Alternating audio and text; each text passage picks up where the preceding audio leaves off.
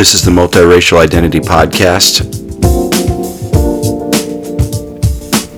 I'm Robert Cox.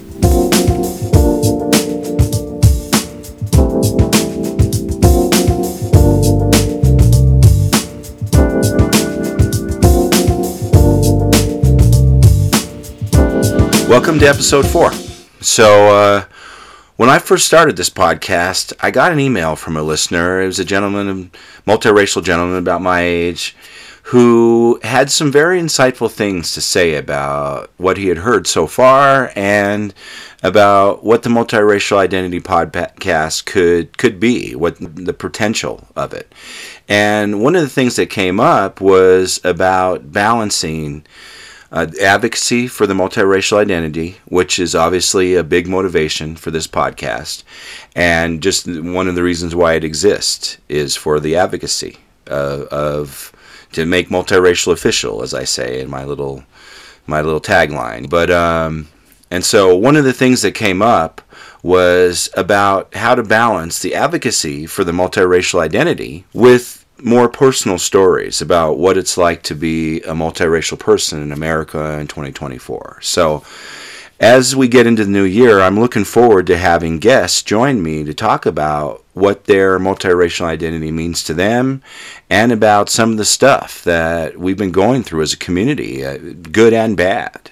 You know, so I, I'm really looking forward to that. And actually, one of the first guests that I will be having on is my son Christopher. He's my wife's kid. He's my stepson, and his multiracial heritage is pretty amazing. It it includes Native American, Chinese, Scottish Irish, and in his birth father's family hails from Portugal. So he's got an amazing multiracial heritage, and on top of that, he's a kid who's really had an uncommonly integrated upbringing.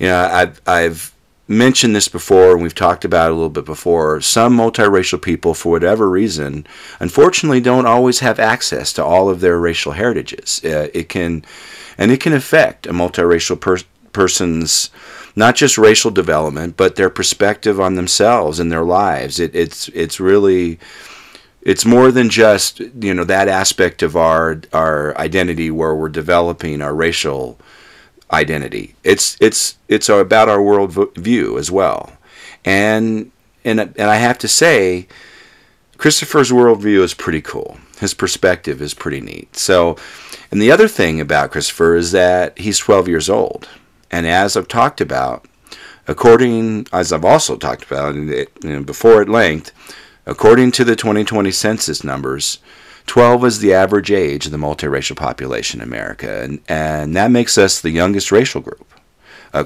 as of the last census. So, and that's one of the reasons why I'm always saying that multiracial people are the future. We're an important part of the future of this country, because I'm a fifty-five, I, I'm a Gen Xer, Gen Xer, and I'm aging along with the boomers who, you know, this isn't going to be our world. The bulk of the multiracial people in America are part of Christopher's generation, and we should be talking about what that means and about that and, and the impact of that for the future, and, and not just for the future of race relations in America, but for the future of America and coming together and working together for climate change. And it, what will that have the impact? Can, can, can remembering those numbers of one hundred million people by twenty sixty.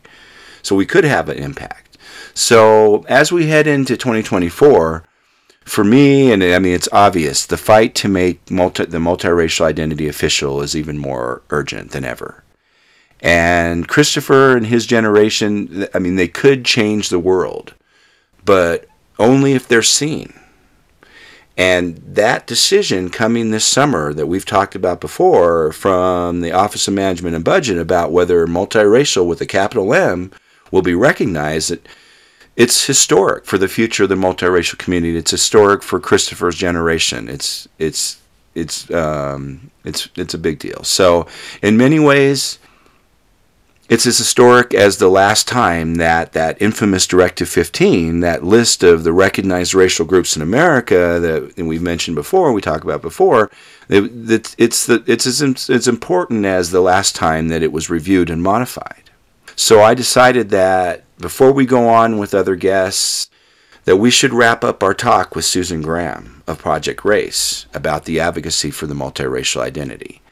And I thought it was important to finish the story we've been following from the beginnings of that advocacy leading up to the two thousand census, because basically it's happening again right now. And so in twenty twenty, just, just in twenty twenty, the chief statistician of the United States of America announced that the Directive fifteen should be updated. And that basically tasked the Office of the Management and Budget to do what it did in the late nineties. And that's basically what we've been breaking down with the, with the hearings and the you know consulting academics and that National Advisory Committee of academics and whatever, and and then the interested parties, or the stakeholders as they call them, which is the, one of which is the multiracial community, and to seek public comment on the proposed changes of the Directive fifteen list of racial groups. And that's how I met Susan Graham of Project RACE, when she, online, she sent out a call for people to talk to the Office of Management Working Group on Race and Ethnicity on a Zoom call, and just talk about what this meant to us and, and the impact of it for, for us. And several people did a great job, showed up and did a great job for that. Not sure how much it mattered, but we showed up for the public calls. And thanks to Project, to Susan and Project RACE and their, their allies staying on the O M B's case, there was supposed to be a possibility that multiracial would be added to the Directive fifteen list. It, it's the twenty thirty census. It's so much more about it. It ripples through the government. It, it's making multiracial... I did the multiracial identity official. But recently, Susan Graham has been reporting uh, that it doesn't look good. And with the the O M B wasn't even contacting her and, and engaging with her the last time I talked to her. So I want to get an update from her about it, but she, she it wasn't looking good. You know, meanwhile, and this, this demonstrates, and I've written about this, but uh, this demonstrates The, the the dysfunction of this this process, because there's people fighting for to add a Middle Eastern slash North African classification to the Directive fifteen list, and and they might have a good shot this round, and and that just highlights how unbelievable this is, because they've been fighting for longer than the multiracial rights movement has, longer than Susan Graham and Project RACE have been you know, going after them and staying on them. And it's just ridiculous that they're that that the a Middle Eastern or, or North African person, their only option up until this day to today would be to pick white or some other race when declaring their racial heritage. And actually, what it is is discrimination, and it's discrimination for that racial group. It's discrimination for multiracial people as well. So there's something really important to remember. I'm paraphrasing it here. I don't have the quote directly in front of me, but basically we, we got to remember this as we go forward, and and that is that it's from the Office of Management, uh, Office of Management and Budget's website, the O M B's website. It's the White House. It's an executive branch agency, and basically what they say on the website is that their purpose is to fulfill something called the president's vision across the executive branch, is basically what they say. And so it's a, it was a very specific thing that they work, obviously, at the pleasure of the president, as they like to say back in the ridiculous term. But I mean, that that is a very telling thing that they they state as, as their purpose. So, because needless to say, it hasn't been very any president's vision to make multiracial official. Uh, to this today, you know, up till today, including the first multiracial president, Barack Obama. So, but the key here is it should be very concerning to just a bit, to everyone on and off the Directive fifteen list, that the president, whoever that president may be, whoever that person is, the exec and the executive branch, they have such control over what is basically a civil rights issue, and that's the recognition of a racial group in America. That's not a bureaucratic issue. That's not a, that is a civil rights issue to its core. That's our, our racial identities. So if you think about it, I mean, really? Today it's multiracial people, and other people being deprived admission to that exclusive list of Directive fifteen, except, you know, recognized racial groups. Tomorrow, a Trump wannabe could decide that black or African American, one of the classifications on that list, should just be removed from it.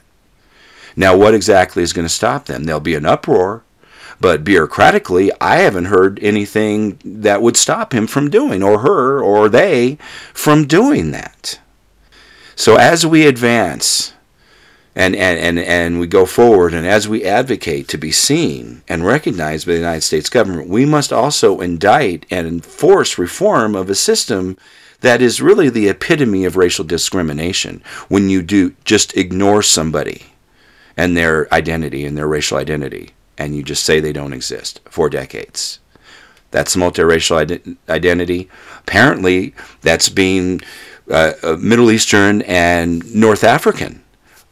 It's shocking. So in my conversation with Susan Graham, we and I just wrap up my talk with her over the talks that we had. It, it was about not just advocacy for multiracial rights movement, but advocacy in general. And she, in this in this conversation we're going to jump into and you're going to listen to, she gets into how a movement gets started on the local level, and something she calls bubble up, and so that it, you know, that can lead to real change in government, whether it's on a on a, a county level or a federal government or, or federal level. And we know one of her, their victories was the twenty the two thousand census, where we were finally counted. And it's just, you know, I've gone on and on about the importance of that, so I won't go into it again, but vitally important.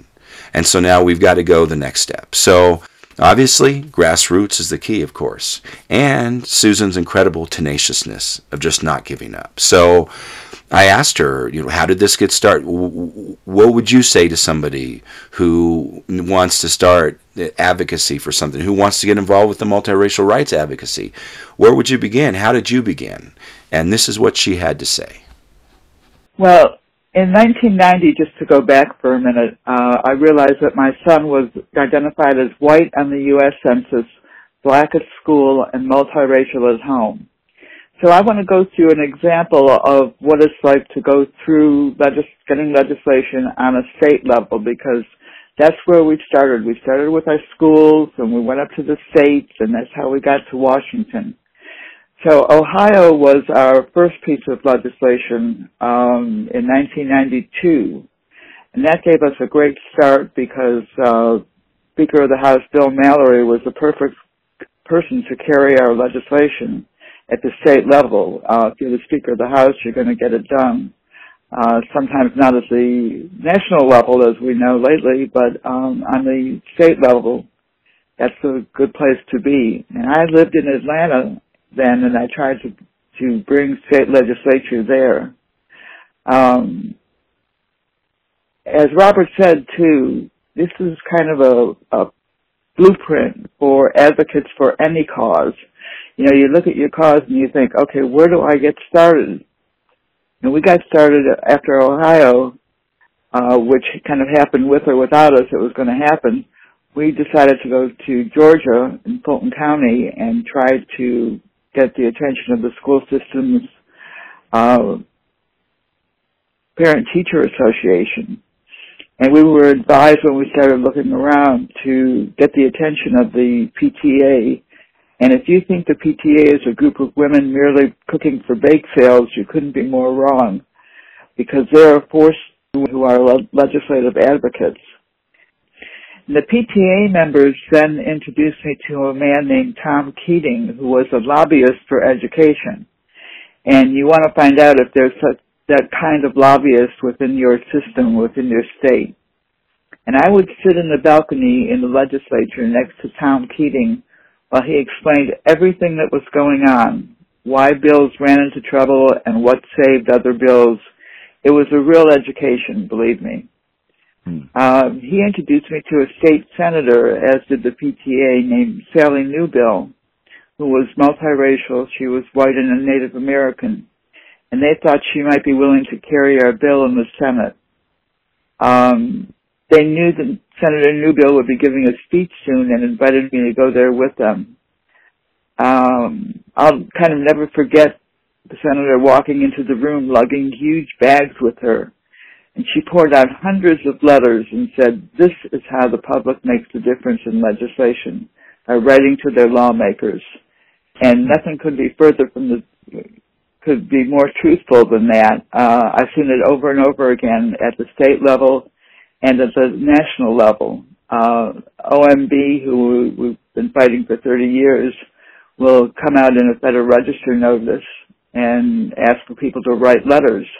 So everyone has a, an opportunity to weigh in on this through letter writing, and it's very important. Of course, now we have email, which makes it easier uh, in some ways. By the way, the U S president does not accept email. Um, but individual letters are good, too. Uh, you can write to the O M B. Uh, you can get all the information on the Project Race website at uh, w w w dot project race dot com, and you can get everything you need there. Well, um, there's, there's no replacement for, you know, for, well, I, I guess what they say, they're not going to pay attention unless they feel like a significant portion of the population is, is paying attention to what's going right. on. Right, and it's a, it's a problem. I mean, people will agree with us, but then not do anything. So it's very important that people get involved and, and do the letter writing and do the phone calling and uh, do anything that's needed, because just wanting it is not going to make it happen. You have to do something. Well, we'll continue and, discussing that advocacy and what they can do. And like you say, project race dot com is a great place to start for the multiracial rights advocacy as well, because it's one thing to talk about, as you say, it's another thing to put that talk into action. And so that's one of the things we want to do with this the, this podcast, is to hopefully not just have a conversation, have that conversation translate into real political action, or at least creating the community so that we can get their attention. Like you right. say, if they go, oh, well, ten thousand multiracial people said blah, blah, blah, you know some politician's going to pay attention, for sure. Hopefully. Hopefully. There's not much going on. There's not much going on in Washington at the moment, but uh, we'll have to see what what is good timing and when we can do it. So, uh, and that would be the truth anyway. for any any kind of cause. It's it's kind of the same. That's what your point is. It's kind of the same process, really, for just about any anything that somebody's advocating advocating for. Right. The, the first thing. That. The first thing you have to do is get a sponsor for your legislation. And that's where, you know, working your contacts, working with the P T A, working with legislative consultants, that's where all that happens. And you can't be shy. You have to be willing to pick up the phone and make a phone call, or stop somebody in the halls of the Capitol and talk with them and and just get it done. So that night, uh, after her convincing speech uh, to the P T A, uh, they introduced me to Senator Newbill, and she listened very carefully to what we were trying to do for multiracial children in our schools. And she said, "I'm completely with you, but I'm not the right person to handle this for you. You need Senator Abernathy," which really surprised me, because I thought that she was going to offer to handle it for us, but she uh, told us Senator Abernathy would be our best bet. And she was right. She was absolutely right. Uh, she was talking about Senator Ralph David Abernathy the third, the son of the great civil rights leader who marched with Martin Luther King. And I called his office and talked to him. And here again, I want you to hear what I said. I called his office and I asked to speak with him. And he got on the phone. It was as easy as that. People say to me, you know, how did you get through Ralph David Abernathy? You know, he's somebody important. And, well, yeah. I'm just as important on the other end of the line for multiracial children. That's we had a long, yeah, we had a long talk, and he told me he had multiracial children in his family and would, in fact, sponsor our bill. Uh, you brought up about my... Uh, book, Born Biracial. There are many amusing stories in my book about my years with Ralph David. Georgia only has a forty-day legislative session each year, so it took three years to pass our bill, but we did it. So every, for forty days out of every year, we were back there. We were back there again, and they couldn't get rid of us. So by nineteen ninety-seven, we had legislation for multiracial children in seven states, in Ohio, Georgia, Illinois, um, Indiana, Florida, North Carolina, and Michigan. And we were able to take our seven bills to Washington to show them our progress, which made a huge difference and really proved that the bubble up theory can work, because that's how we did it. Well, it really can, and um, it also shows when, when you when you talk about that, that short legislative session in Georgia, it kind of demonstrates how each state can be so different. I know that's not the case here in Colorado, however it's set up, but learning the ins and outs of your particular state and how it works was something that was really pointed out to me from your experience, and that it will vary. Right. And getting the gist of how of how that's working in your particular state is an important part of going forward, obviously, but I mean just how it was different it can be. You know, right. From state to state, and you think it would be, oh, this is pretty standard, right? No, they operate differently. Learn what your state's doing and learn the gist of it. And that could be a big, big help. It was for you, clearly. And it helped you make connections in the right places as well.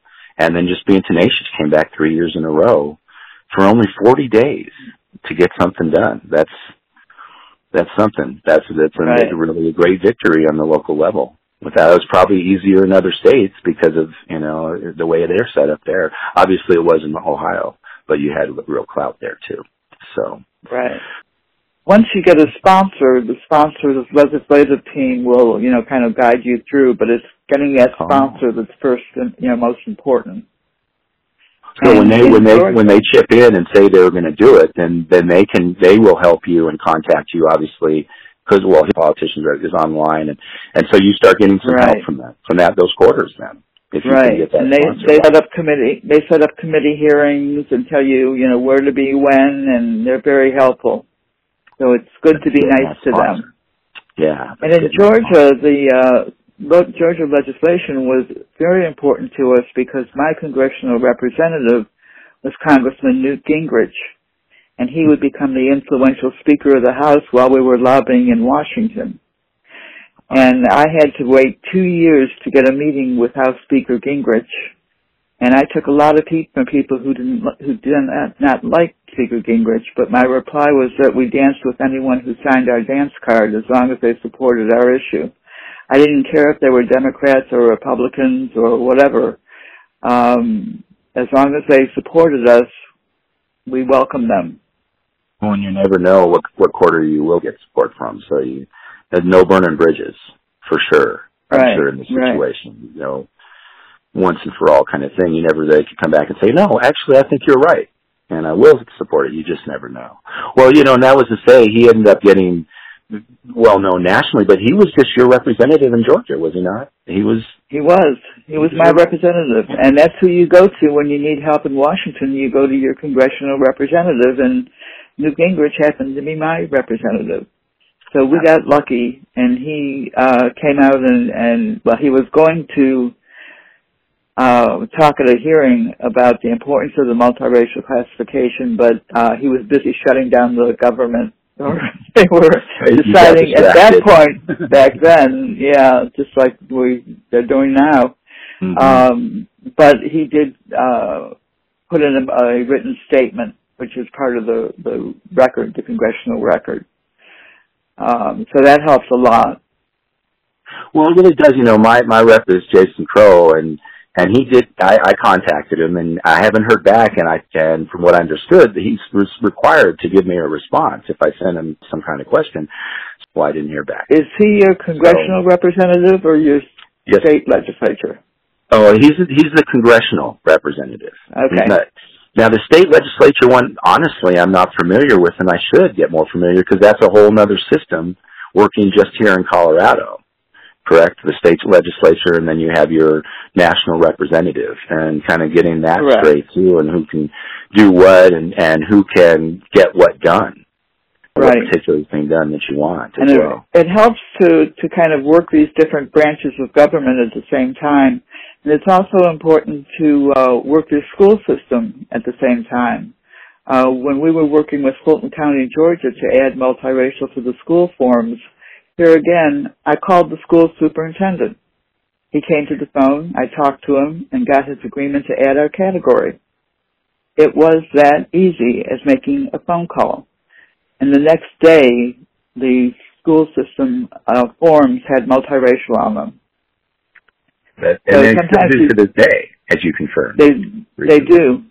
They do. I talked to them recently, and they confirmed that they, they still have multiracial on the school forums. So um, it's it's kind of uh, tricky as to, you know, what takes precedent. Is it the school? Is it the state? Is it the national uh, people? It, it's not always clear. Right now, uh, Directive fifteen is what is uh, presiding in the national level, and a lot of school systems will say, well, we're doing what we're supposed to be doing. We're following Directive fifteen and, and the national outlook on this, and they won't do it, you know, they'll won't go by the state legislature. So it's good to have, to have yourself completely covered. Well, you heard that from an Ivy League school recently, didn't you? That was it Harvard I or one of those? It was M I T. M I T. They said that they they couldn't add the multiracial category because it didn't jive with Directive fifteen and the Department of U, U S Department of Education. And that's and incorrect. That's, that's really incorrect. Good. Yeah. Right. But the U S Department of Education is not easy to deal with. They have their own way of doing things, and that's how it's going to be until somebody, you know, hopefully changes it. And they're We're faithfully not, following Directive fifteen that they didn't write themselves. Correct? Right, right. So we'll just, let's reiterate about that. We talked about that along this, and it's an important aspect of the, the Multiracial Identity podcast, and that is Directive fifteen. And just to reiterate, it is a directive that was laid down initially in nineteen seventy-seven and then updated in nineteen ninety-seven, and they basically established the races that were going to exist or be rec- be officially recognized in America. And so, with the, to, to, long story short, multiracial is not on that list. And so we've been discussing and dealing with the implications of that. And so your efforts to get that changed, It, you, you, that's why you were talking about the bubble up situation, where you, that's where you're leading to a national change of Directive fifteen, but it had to start in Fulton County, basically, right. Even if they were, you know, but, but that's an example of, well, they didn't care about Directive fifteen, or they knew, maybe they knew how it really worked, and that is that, as you pointed out, it's a minimum. It's not the maximum right. or the only thing. You can add to it, and Fulton County right. did. Absolutely. Yeah, Directive fifteen gives the minimum racial categories, and then you can add to that. So, But M I T but, chose you know, not to. They, right. But I'll yeah. tell you, what, what really made a difference for me is that um, in nineteen ninety, when my son filled out his paperwork to go to kindergarten, there wasn't a place for him under racial classifications. And four years later, when his younger sister was ready to go to kindergarten at the same school, she was able to check that she was multiracial. And that was very meaningful for our family. Uh, well, that was a victory. That that first, and it wasn't a small victory. That was a large victory on, on the grassroots level that you carried for thirty years. And, and why shouldn't you? Because it was actually the beginnings of what we're actually going to talk about. And, and that's the lead up to the two thousand census. And something that, you know, a major change that you were able and directly involved in, in, in, in making for the multiracial community. And it started with that victory in Fulton County, without a doubt. Right. I mean, that just shows how it can happen, how important your local efforts can be. They're the key. They're the start. They're the first building block. Right. And another way that you can get involved is, um, we, went to the media, and we progressed so successfully because we used the media. It was a new and interesting story. It wasn't, people didn't know what the multiracial classification was, so it was something new and interesting. And the C B S News show forty-eight hours came up to our home and did a story on the state legislation with my family and with Ralph David Abernathy the third. The New Yorker did a major piece on us, uh, U S News and World Report. We were on C N N, A B C, N B C, uh, shows like Jesse Jackson's political talk show. Uh, we were all over the place in the nineteen nineties. You couldn't open a newspaper without seeing something about us. As a matter of fact, we were coming, uh, my, when my son testified, one of the times he testified, we were coming back from Washington, D C to Atlanta, and we were had a little wait at the airport, and some gentleman had was reading the newspaper, I think it was U S A Today and, and the, the New Yorker, or the New York Times, I'm sorry. And he was reading the newspapers, and he set them down when he left, and I picked up one of the newspapers, and on page two, there was a story about my son. Yeah, yeah, we were kind of all over the place. And my son uh, happened to grow up to look almost exactly like Tiger Woods, and that may even made the story more interesting. Um, E S P N even did a story. There were also negative stories that came out in the press, and we'll talk about those a little bit later. But um, well, what, what angle were they going to want? What angle was interesting to them? What angle was going to trip their trigger? If you can find that about your particular cause, you have to work the media. It's basically what you're saying, and and and you had a chance to do that with all these different reasons. With you know the young, the, the youngest person ever to give testimony in front of the Congress was your son. So, and then like you said in the book too, and Born Biracial, you were talking about all these different angles that they were working, and it and that's what blew it up, and really helped, right. and and just understanding that's how they operate. And they're looking for an angle, the press, the media. And if you can give them an angle, then you can get some print, you can get some airtime, you can get some some clicks, as they say. It's right. It's not pretty, but it is what it is, for sure. And you have to you have to understand too that every state is different, and every school is different. They're all different. You have to kind of get in there and figure out what's what. Um, we knew that in California, we really needed to get a, a state legislation passed.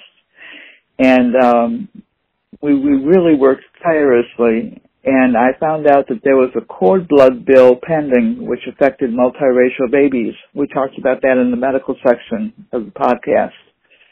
And I called the office of Assembly Member Anthony Portantino, who was carrying that bill, and I told him that at Project RACE we supported his bill.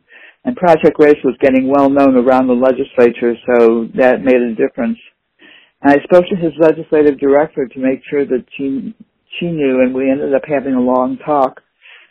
She had a multiracial grandson and wanted Anthony Portantino to carry our bill, and he agreed immediately. By lending our support to their bill, they ended up supporting our bill and sponsoring our bill. So you, you've got to kind of work the system like that. Well, and the, and the cord blood can be the match is something that we discussed before with the donation and cord, uh, of uh, stem cells and of uh, bone marrow, and the cord blood thing is an important issue to the multiracial community as well. So it was uh, it was definitely synergy, and you can find those little synergy situations. I'm sure. I mean, just exploit them as much as you can, or at least make the most of them. Exactly. Absolutely. Now we didn't. Not everything worked out, and I want to talk a little bit about things that didn't work out. Um, we we yeah. really worked our bill in California, and California was important to us. We passed every um, hearing that they had. We had absolutely no uh, nobody who was against it, and uh, when it came down to it, Governor Schwarzenegger vetoed our bill. Yes, I wanted to point that out, that Arnold Schwarzenegger, after all those efforts in California, vetoed the bill to make multiracial with a capital M official in California. And what year was right. that, do you remember? It was I, in the two thousands? So, or yeah, I think it, it, it was, was in the two thousands. It was early in the two thousands, two thousands, wasn't it? Yeah. yeah. Wow. That's so disappointing. Considering they're the third, fourth largest economy in the world, they're, they have California has such influence, and and they don't have that, to give a reason for vetoing the bill. We never did find out exactly why, um, but it was, we believed it had something to do with opposition from the group AMIA and the California Department of Education, which was uh, apparently against the bill. So they don't really have to give you a reason, and we'll never really know why uh, Arnold Schwarzenegger, the governor, decided to veto it. But um, things like that happen.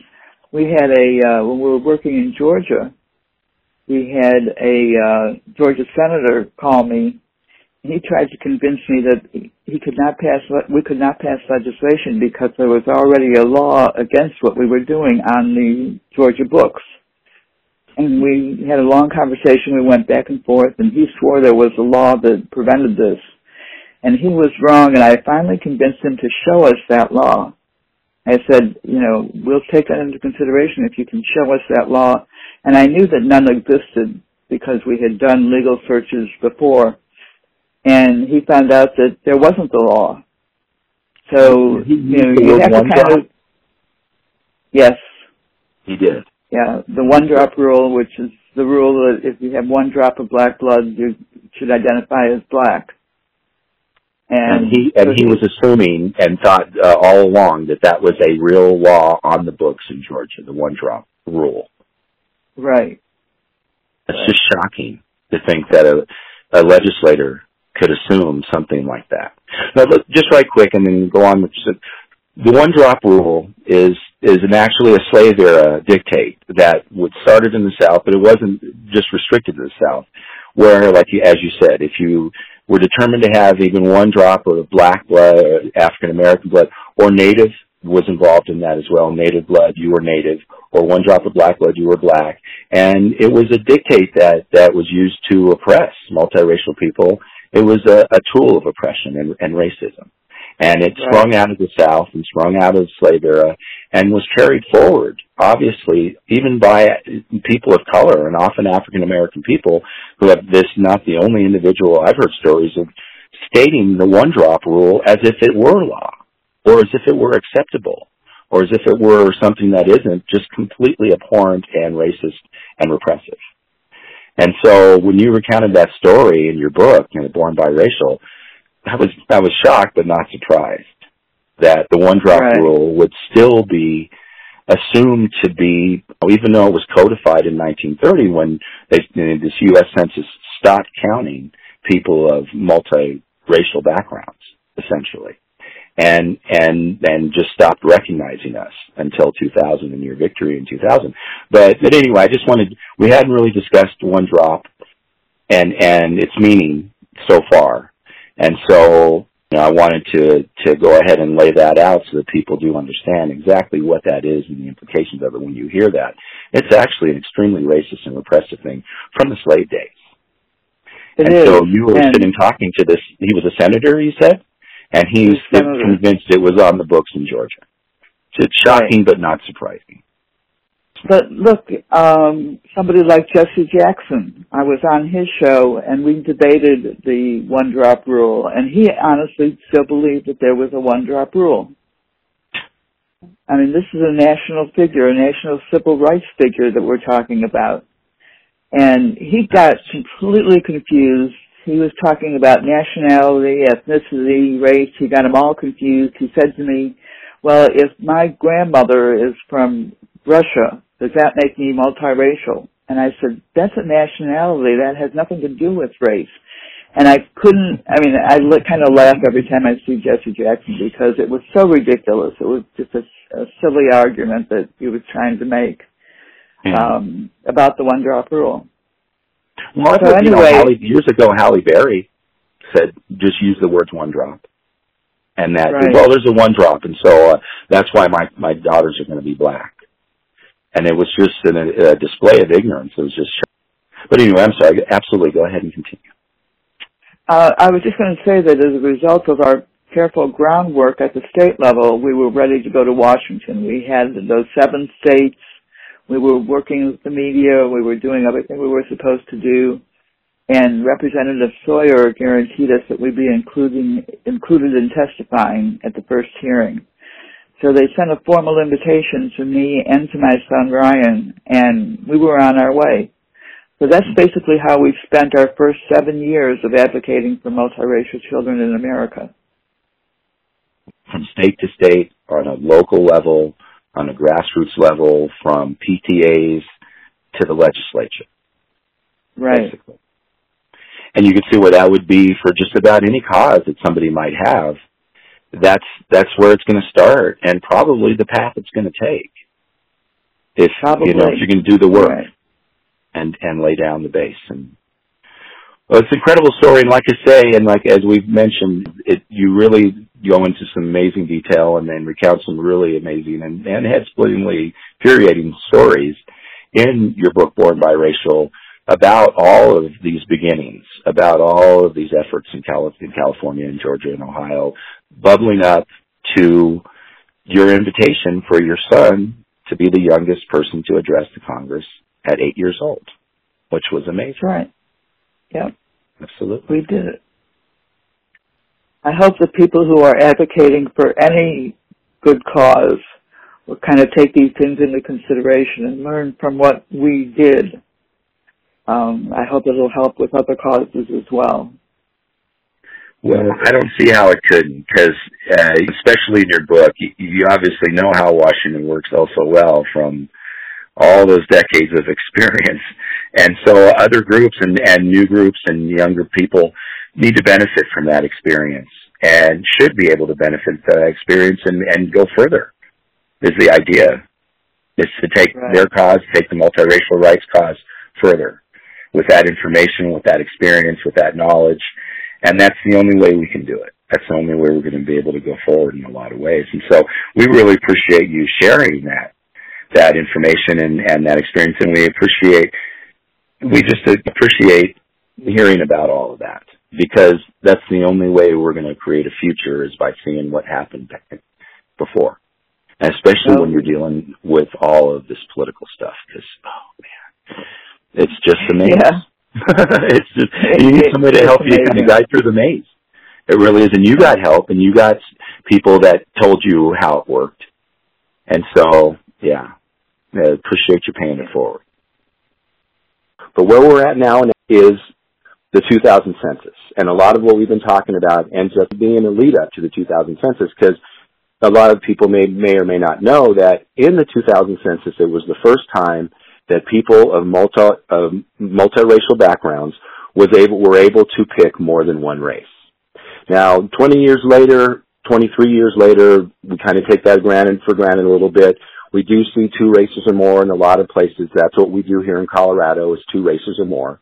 But that kind, that really happened because of Project RACE and Susan Graham and their allies in the efforts in the nineties leading up to the two thousand census to at least get to at least break the erasure that that occurred, that has happened in America for basically seventy years, where a multiracial person could either pick white or black or African American or Native American or Native Hawaiian or Alaskan or Alaska, you know, but they could not pick multiracial, and they could not pick more than one.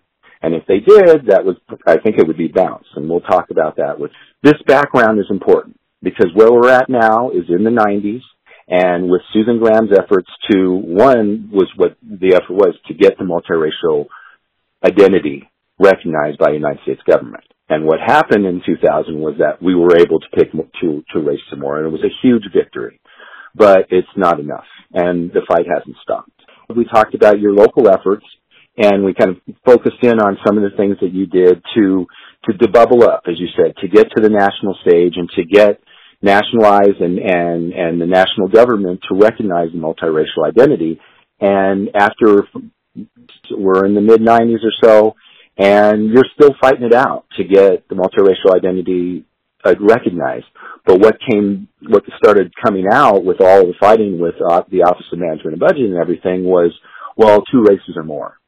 And so I, why don't we talk about that and, and what was going on there, and just, you know, what you were experiencing during that time as we were leading up and trying to okay. get something on the census that recognized the multiracial identity. We'll put it that way. Okay. Uh, and I just want to add that it's not just the U S Census. It was all government forms, uh, school forms, medical forms, uh, any kind of forms that ask for race. So um, the census yeah, was definitely... The whole effort was leading up to the census, but it was right. everything. It would have been for the entire government. It would have rippled through the entire government, is what basically... That's right. So actually, uh, now we're up to the mid nineteen nineties and waiting, uh, waiting for the Office of Management and Budget, or O M B, to make their decision. Uh, the hearings on race and ethnicity have concluded. The National Advisory Committee, or N A C, has held all of its meetings, and we have seven states with legislation, and we're all just kind of sitting around waiting for O M B to make its final decision. Finally, they did. Uh, we learned that we will not get a true multiracial category, but we have won two very significant battles. First, we will have the ability to check two or more categories on the U S Census and government forms, which we just talked about. This is a huge win for us, as we would no longer have to be under a check-only one mandate. Um, it was huge. Um, secondly, and probably just as important, was the right to do away with ob- observer designation or self-identification, which is when someone else decides for you what race you are. Um, a lot of people don't know, most people don't know that, um, in, say, the nineteen seventies or eighties, if you went in to apply for a job, there was a, uh, usually a, a race category, but uh, a secretary or an H R person filled it out, and you didn't even know that they, they were putting down your race, because they were allowed to fill out race for you. We had a lot of uh, teachers and school administrators who would pick a race for a child, and the parents and the child never knew. So uh, we got that changed, and that was huge. Um, there's a provision in that stipulation for people who refuse to choose for themselves, in which case a third party can make the choice. So if you absolutely refuse, someone else is going to do it anyway, but we get first choice of uh putting down what our race is and how we self-identify. So um it worked for us, and we were almost content with the way things worked out. Um we celebrated, but there's still much more work to be done. Some of the uh, organizations didn't feel that um, anything else needed to be done, and they folded, like A M I A. But um We're, we've, we've not been able to make it a choice for to use the correct terminology of multiracial. We were still called uh, M O Ms for mark one or more, or, as Robert said, two or more races of people, and um, or the infamous combination people. So we decided to not be complacent and to continue our work to get the ability to be called a respectful terminology of multiracial. Uh, it, I'll go back a, one step. It's very complicated when it comes to filling out race forms. In some states, for example, they use the state laws, and in others they use Federal Directive fifteen directions. So you never really know, depending on what state you're going into, what they're going to use. Um, for example, when this new school year began, I called the Department of Education for Fulton County, Georgia, which was one of our first states where we had legislation. And I found that they still go by state law, so you could be multiracial in school forms in Georgia, but not in all states. Some states decided that they wanted to only use Directive fifteen. Um, and that's, that's kind of an important point, the point, because, I mean, it was such a huge victory to, to be able to mark more than one. And and I, I noticed in one of those hearings that you, you talked about, the one that went on in ninety-seven, they felt they considered it was it was a uh, uh, concession or or you know, a, some kind of fair negotiation. And you stood up and said, "Well, I don't know who it was supposed to be a concession from or you know negotiate with, because you got you weren't involved in that. You didn't consider it a, a fair kind of compromise. It, it, right. They were they were they weren't and and so they really are kind of in a way weren't dealing in good faith with that." And as you said, by that hearing that I'm talking about, the, the House Government Oversight Reform Oversight Committee in ninety-seven, you felt like the decision had really had already been made. And they were just kind of, it was kind of performative. And you could kind of see that, too, considering they considered a compromise between parties, but you didn't consider, you weren't consulted on it. So right, considering all right. the multiracial people you represented, it wasn't really a compromise between a large amount of multiracial people and the government. But they just because they said that it was, well, all of a sudden, I guess. But that's the thing that's significant, too, that you pointed out, is that not only were we able to declare ourselves more than one, but that people, that it restricted the ability of other people to tell us what we were. And that was really a huge victory as well, because as we discussed in the previous episodes, that is just mind-numbingly unfair and and, and just seemed like to really step stomp on my civil rights, my racial civil rights, for somebody to dictate who and what I am. So that was huge, the observer designation thing, to just not go away, but to definitely be called out and restricted was another big part of, and more than just to be able to pick more than two than more. Really. Let's talk about that, because, because let's just say, I mean, I'm going to post an article about the Pew Research discussing the history of the census. And of course, like you say, once you, once the, what the census uses does seem to ripple throughout the government or vice versa. I mean, that it, they, they kind of set the tone for what everybody else is really going to do. And in nineteen thirty, and I'll post this article because Pew discussed the history of it, how in nineteen thirty, they basically, and they quote the, the, the term, what they told the census enumerators, who were then, who basically still at that point were telling people what race they were. And people didn't realize right. until up to nineteen sixty, you couldn't pick your own race, even, even one. And census enumerators told you what your race was, no matter who you were. And so people don't realize that in nineteen thirty, for multiracial people, census enumerators were, ter- were told to return all black or African American people as black, regardless of the amount of white blood that they had. Essentially, you know, is paraphrase it. And so right. with that act of, of instructing those enumerators, multiracial people were disappeared.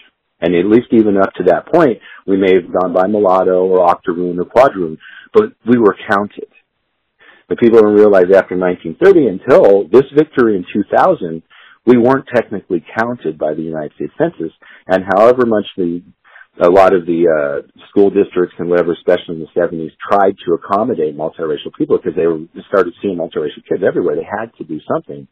The United States government didn't act and didn't act until you made them in two thousand, which was, so that's the, the, the importance and the weight of this victory. It's just, it was historic. Right. But it also it was. wasn't enough. But it also wasn't enough, huh? And so I, no, no. yeah, talked about that. It, yeah, it wasn't we, enough because I it mean, didn't we, codify the multiracial identity. Technically. We had to force O M B. They had to do something because we were on the side of, you know, forcing them to do something, take some kind of action. So they did, you know, kind of the least that they had to do, but they were big victories for us. But um, I'd like to go back a minute and talk about terminology that was kind of thrown around at the uh, hearings, because the terminology is so important. So I want people to really understand what we're talking about. Um, when Major Marvin Arnold testified in Washington, I think it was the first or second hearing, he said this, quote, zebra, half-breed, Oreo, mixed, and a new term, trail mix. These are some of the names people choose to identify children like mine and others like them, unquote. And that hit pretty hard. Um, multiracial children are constantly being reminded that they have no uh, official racial identity. So um, that's what we set out to change. And even and then, so we'll point out, even to this day, uh, uh, uh, past that victory of two races or more, we're still considered two races or more people, like you say, or Tomer, or a combination of people. There still isn't, I'm a multiracial man, capital M. It's still not right. recognized by the United States government to this day, and that's the work that needs to be done still. Right, and we get asked very often what's wrong with the term mixed race, because a lot of people use it. And we prefer not to use it because it lends it, itself to things like mixed up kids, mixed nuts, um, et cetera. Yeah. We're whole races, not just mixed parts of races. Yeah. I started thinking about it one day and why I dislike mixed so much, and I realized that mixed is the opposite of pure. And I don't think we want to divide, our, divide ourselves into a mixed and pure society. I certainly don't, and you can make that choice for yourselves. So it has that implication, without a doubt. It has right. that con- connotation right. right off. The, the important thing is that we have terminology that's respectful, correct, and dignifying. Dignified leading up to the two thousand census, and the Census Bureau was acknowledging that we, people could check more than one race. So that was extremely important, and a lot of those uh, terms that I use that uh, Professor, uh, my Major Marvin Arnold used, zebra and half-breed and Oreo, those have pretty much gone away. Um, not completely, but, uh, and we don't know what people use in their own homes or their own schools, but um, pretty much like in the uh, uh, media, uh, pretty, pretty much has gone away. So, um, well, some thanks to your efforts, like you say, the uh, A A P, the Associated Press, and other media groups have agreed to use, well, the New York Times and some of those have actually been complying more than other groups in terms of at least using multiracial with a small m. Or, I mean, just saw something that you sent to me from the National Institutes of Health that was multiracial American, capital M, capital A. And it's like, wow, right. Okay. And it was in an article talking about terminology and and how to, to use it. So that this that was great to see. It was heartening. But, well, and that's the thing that yeah. we're basically talking about is it comes from the top. And, and until, which is, this is what's going on right now. And we'll be discussing more about post two thousand and the work that needs to be done and the decision in uh, next summer in twenty twenty-four about this. But That that just emphasizes the importance of the multiracial identity being recognized and being put on Directive fifteen. Here we're back to that that key issue yet again that needs to occur. Right. So and, and that right. shows the advocacy that needs to happen now, especially with the young kids, with everybody, with interracial couples who have multiracial kids who will be growing up over the next thirty, fifty, sixty years. They need they they can't grow up mixed. That's for sure. They have to grow. It's multiracial, multiracial American. Right. Right. Clearly. And that's the work that's to be done. But we wouldn't even be here to this point if you hadn't, if you guys hadn't fought and dealt with so much leading up to the two thousand census. Because I remember when I was first able to do it, and it was in my thirties, and it was just, it really, it was amazing. I remember thinking about it at that time, that's new, and that's something. But I didn't know about Project RACE. I mean, a lot of people didn't. It's time to change that, too, because we have more to do, as you said. Right. So, yeah. Well, and you know, I, and I talked about mixed and how it kind of sounds like, for you know, because I'm part African-American, how that does sound like colored in a lot of ways to me. But it can't be mixed American with a capital M and a capital A. It, that just doesn't make sense. So I think pretty much whatever we say to each other or whatever, multiracial American is is the multiracial identity that we, we have to see for the future. So what's well, it going to take? Where are we at? what's, well, okay. you know, considering well, leading up to two thousand on everything. Yeah, we can't just leave it to the government. Um, I'm often reminded that uh, former President Ronald Reagan once said, the most terrifying words in the English language are, I'm from the government and I'm here to help. Or we're doing it to protect you. That's another one. And we're doing it for your safety. Right, right. Oh, that's dangerous. Yes. And things are, are still, you know, happening that uh, show that the government's not eager to uh, have a right uh, hand in righting this wrong. I chose to fill, not to fill out my race for the two thousand census, even though we had the right to check more than one. I wanted to see what would happen and if they would send an enumerator out to my home. And they did. Um, the Census Bureau was sent to my home to help me. And I explained the dilemma to the enumerator, and I showed her pictures of my children, and I explained why um, I thought that we should be able to check multiracial or have that, you know, in the totals. And mm-hmm. she looked at me and said, oh, just do what I do and check other. It's really none of our business. And she was the enumerator sent out by the, the census. So she really wasn't much help. Oh, no, not at all. It's so, but, and, and, and we talked about, you mentioned in the previous episode about eyeballing as well, or right. maybe it was the episode before. Was she sent there to eyeball you, even in two thousand? Was that something that you think would have gone on if you had been resistant and you had, then she would have walked away and clicked, oh, whatever she thought, and then went on? So that uh, cool. Absolutely. Yeah. Hmm. Yeah. And that's if you absolutely refuse to respond whatsoever, then that does kick in. Right. Right. And then she would be able to do it. But um, in nineteen seventy-five, President Clinton said he favored having a multiracial classification, but then he did nothing to help. I think it's nineteen ninety-five. I'm sorry. Um, well, so they did get, we did get some attention from, from Clinton in ninety-five. Right, but then he really didn't do anything to help us out. He would, uh, you know, send letters through, uh, like Newt Gingrich was a very big help, and he would engage people at O M B in, in discussions. And then we were thrilled when Barack Obama was elected. Uh, we had our first multiracial president. But in fact, he had a negative effect when he identified as black on the census. One of my worst days was when newly elected President Obama called himself a mutt. And that yeah. just, that just did it for me. I remember that. So, yeah. And that was around the time that, uh, negative publicity started coming out. Um, we found ourselves in kind of an era of negative publicity. The Washington Post uh published a story called Love in Black and White. And I want to read to you how it, it started. Families disown them, friends shun them, strangers taunt them. Many interracial couples must wage a painful fight to be accepted. And why should that be surprising? Well, I think that's horrible. What year was this now? this was, this was in the...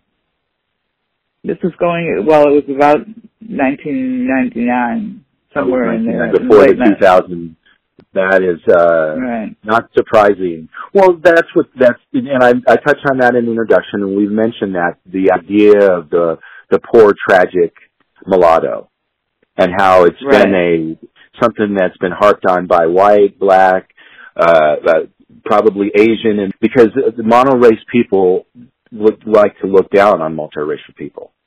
And so the whole idea that all multiracial are tragic and don't in, fit in anywhere and, and, and, and just isn't that so sad and pathetic is just unbelievably racist, particularly when it comes from people of color.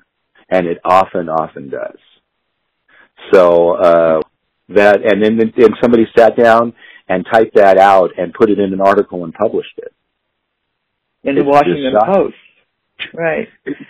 There were publications like Ebony Magazine that we expected that this kind of, you know, publication to use. Um, they carried a story by Kathleen Cross titled Trapped in the Body of a White Woman. And it was completely mm-hmm. negative against multiracial people. So you kind of get the picture of, uh, you know, we had this uh, newly found era that we were going to be able to check more than one, but still some of the public uh was still against us, and they would be against us, and some of them still are. So it's up to each and every one of us to fight this. Um I was filling out a survey the other day, and the racial categories were uh black, white, Asian, you know, the regular categories, and other. And I wrote in and let them know that um other was no longer acceptable, and they should do away with other and put in multiracial. So, you know, that's one person and one survey, but if everyone did that, we could really, you know, get a lot farther, a lot quicker. So, um, well, it's everyone's responsibility. Nowadays. We're twenty-three years after the two thousand two races or more. twenty-three years.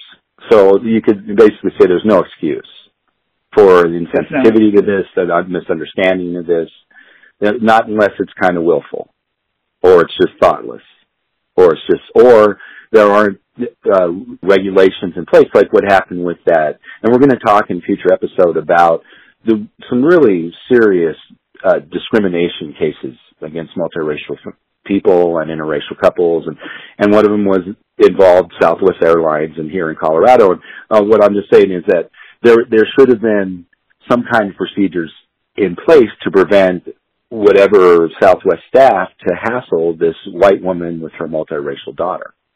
And if, if we, our multiracial identity was in place now, they may not have stopped it, but there definitely would have been, especially in international travel, some kind of, because there's, a, when they, there's some kind of, uh, what am I going to say, uh, procedures in place on, on how to deal with this situation. And that would happen if the multiracial identity was recognized it's not going to happen with two races or more, unfortunately.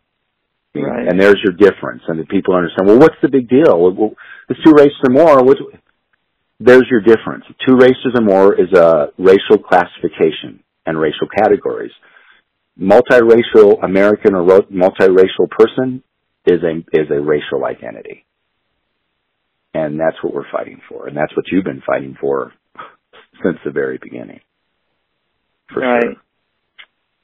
And it's interesting that a lot of the same people are still making those kinds of decisions. Um, Nicholas Jones is in charge of race and ethnicity at the Census Bureau, and he's been dodging us for years. And he'll occasionally uh, talk with us, but not not usually. And uh, was he there for the two thousand decision? Was he? Does he go back that far? He he goes back that far. Yes. That's he's that been there a long time. Bureaucrat thing that a lot of them, people on the right complain about, and, and they're not wrong about that. There is an entrenched bureaucracy that prevents government from working, and this doesn't have anything right. to do with politics one way or the other. It's the bureaucracy that you've been fighting and wrestling with, of which Nicholas Jones has been there for twenty some odd, twenty-five years. That's probably shocking in a way. Yeah. That and, really is. You know, he does some, you know, things occasionally, like we asked the Census Bureau to um, kind of advertise our Multiracial Heritage Week, and Nicholas agreed to do that.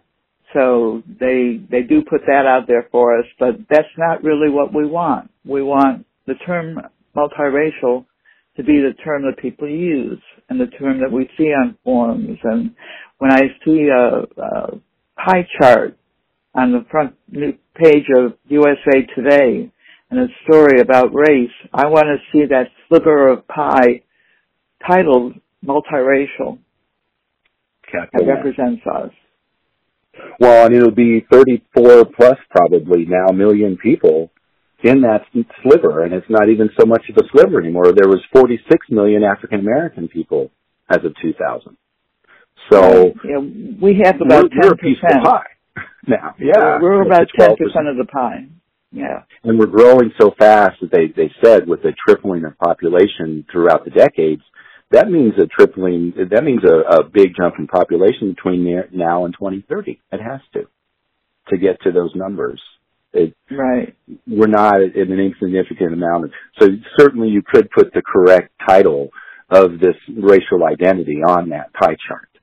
For a change, but I guess to say it flows from the top, and they won't do it. And then, and when your experience talking to M I T is a perfect example, they they look to Directive fifteen, this Ivy League right. school that's supposed to be so intelligent, but oh, Directive fifteen, sorry, there's nothing we can do. So and we see where we're at. The, these people at the Census Bureau and O M B and in the federal government, you know, if it doesn't affect their children, they just don't care. You know, they. The Department of Education, for example, put out a book called Managing an Identity Crisis to uh, inform schools what to do with the, you know, multiracial category. And I always wondered who, whose crisis they were managing. Um, we weren't having a crisis, mm-hmm. but um, the government handled it in several different ways. It's a crisis for them. Was a crisis, apparently. And it, apparently it was a crisis for these bureaucrats and statisticians who couldn't aggregate, as they say, which just means split us off into the correct category. And right. that just really, really is a problem for these individuals. And I guess the way they, the, the compromise was, it sounds like, between all these other entities and the statisticians to make that happen in two thousand. Because it wasn't what you were really fighting for, but it was huge. Right. And it broke seventy years of erasure, and it allowed us to declare who and what we were for the first time in generations, and in my entire life, and the entire life of a lot of people alive today. So thank you for doing that and your efforts, and thanks to Project RACE and all your allies for what you did leading up to two thousand to make that happen. Now we need to take that next step, but we wouldn't even be there if it wasn't for your efforts. So we, we, right. I want to thank you for that. It meant a lot to me, too, and I know it meant a lot to millions of other multiracial people. without a doubt. Well, it's it's the children that I worry about and think about, and uh, the, the teenagers now have to be the ones to carry it on. Um, the twenty-year-olds have to carry it on, and uh, we'll we'll see what happens. We've still got work to do, and we'll. Yeah, two thousand was was something big. Um, I'm not sure that people realize how big it was, but um, we just continue to fight the government, and it takes them so long to do these kinds of things. I don't understand why it takes so long, but for example, the um, MENA category, which is Middle Eastern, uh, North Northern African, is going to be uh, done for the twenty thirty census. Uh, we're that almost positive. In, huh? that, that sounds pretty uh, yeah, the MENA category is pretty locked in. We're almost positive. I'd be surprised if it wasn't. But um, and they, so, and they but, started but their fight for four years. Did did they not they, in, in the eighties? They worked for forty years to try to get a MENA category. So you know, yeah, I, I mentioned that to a friend at work, where I was like, "Well, you know, did you know that, that the Middle Eastern and Arab people are classified as white in the census?" He's like, "What?" You know, it's yeah. like, really? What? You tell people this stuff, and they're like, "What? That's of course that's absurd." But I guess absurd is part of the right. government bureaucracy. It's an absurd government bureaucracy, as you well know. Right. And, you know, and continue to fight. As a matter yeah. of fact. Yeah. Well, thank you for joining me. Thank you uh, for having me. Identity. Oh, you, oh, it's just such a pleasure to talk about all of this stuff. This is the beginnings, this is the now, and this is the future for multiracial rights. So it's a, I just want everybody to know and hear it. So my great thanks to Susan Graham for being my first guest on the Multiracial Identity Podcast and for sharing her knowledge and her uh, amazing experience, and also for fighting for this to this day for the multiracial identity. And so we've established now, so we established that the O M B is working against us. It's been established just recently that the A C L U, for one, will not be helping us make multiracial official. And at this point, it's really easy to wonder, does the N double A C P have a person dedicated to making sure multiracial is not included in this re- revamping of the Directive fifteen that's going on right now? I mean, what's going on behind the scenes? Or you, we need to know, and we need to force an answer. So clearly, it's long past time that we come together as a community and let the president and the O M B and the world know that not only are we here, but we vote, we spend money at places, and that we're demanding change to a system that is discriminatory and should be unconstitutional. So what do we do? Susan, Susan just laid out the bubble up strategy, starting at the local level, and it really works. There are over two hundred fifty thousand multiracial people in Colorado, but we still use the pick all that apply or the two races or more thing here. And I, I've got work to do here.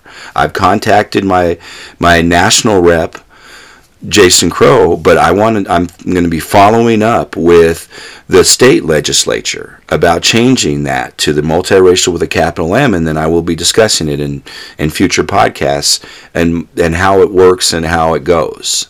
So, and so another another thing that I've discovered, and, and it's a really important, especially online, and but these are what they do is also in person, and that is joining local groups that are bringing multiracial people together and interracial couples together and building a community. And one that that uh, I've been impressed with is MASC, and that's the Multiracial Americans of Southern California, and they've held on online talks about different issues, and they and that's ongoing. They have in-person events there in Southern California, which I'm not in, but it's a great group. It's a great local group that's building community, and now we it's time we got to translate that community into advocacy.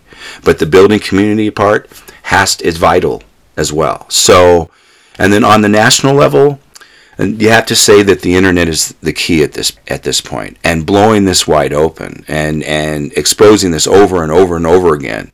You know, one of the ways is if we were talking about it on something like a multiracial Twitter, or, or you know, like it's like a black Twitter, And obviously, I mean, we I, I know I find out about things that's going on in the pulse, the, the pulse of the African American community, of which I'm, you know, part of my multiracial heritage is, and part of it is that the so-called Black Twitter, for better, for worse. You see what's going on, you get opinions, you hear what's the issues. Obviously, for, you know, multiracial Twitter, I'm not talking about X or whatever that's called now, but I'm talking about some platform where we can share ideas and debate issues that are important to us, and one of them would be this right here.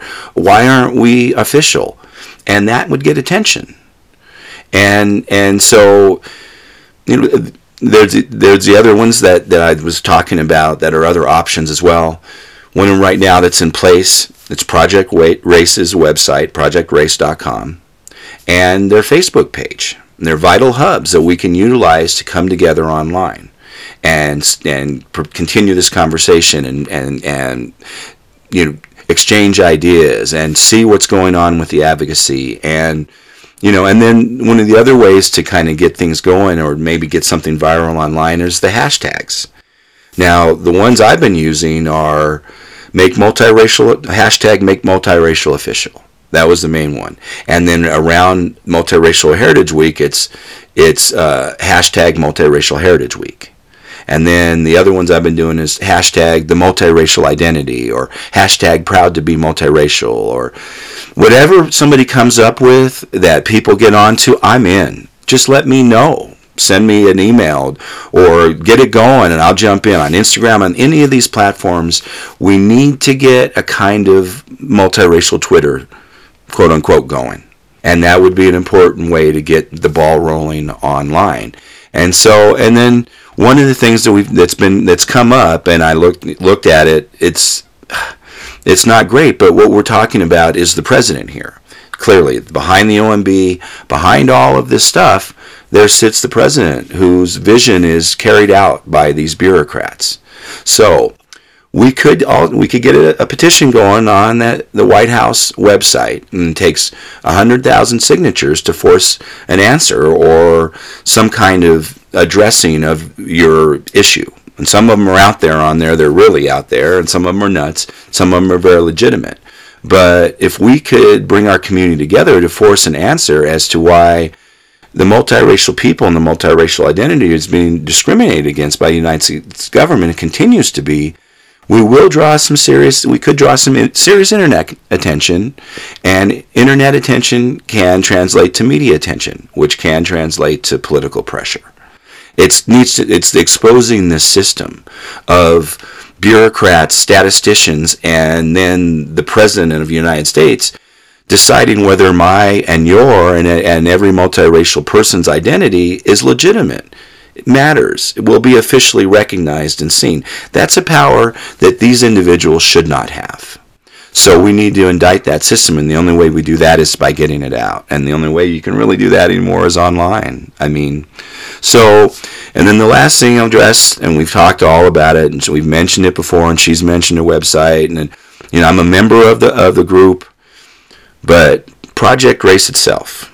Susan Graham and that organization are the only ones who have fought for the multiracial identity all the way to the highest halls of power. Her kid did at eight. We can do this. Now it's time for us to come together and join that fight. Become a member, and we can show a huge membership. Donate if you're able, if you have the means. We don't have the A C L U. We don't have the N double A C P. We have Project Race. It's our advocacy group, and they are in place to carry a message all the way to the President of the United States, but we have to show the world, we have to show them, we have to show the President, we have to show the Internet that our multiracial identity matters, and it matters to us, it matters to the future, and it matters to our children. So that's that's where I'm at. That's where we're at. Start your own websites, start your own hashtags, whatever we can get going with advocating. Twenty twenty-four is the time now. We're, we're out of time. So thanks again for joining me and Susan Graham of Project Race for episode four of the Multiracial Identity Podcast. I'm looking forward to twenty twenty-four. Multiracial Heritage Week is only six months away, and man, we know how fast it goes. It's going to be spring before you know it. And then June seventh through the fourteenth is Multiracial Heritage Week, with Loving Day being the twelfth. It's our time. It's our African American History Month. It's our time, and it's also going to fall right before this decision is supposed to come out. This, we've got to come together on this. So we'll be talking about all this in later episodes, and thanks again for joining me, and we'll be back soon.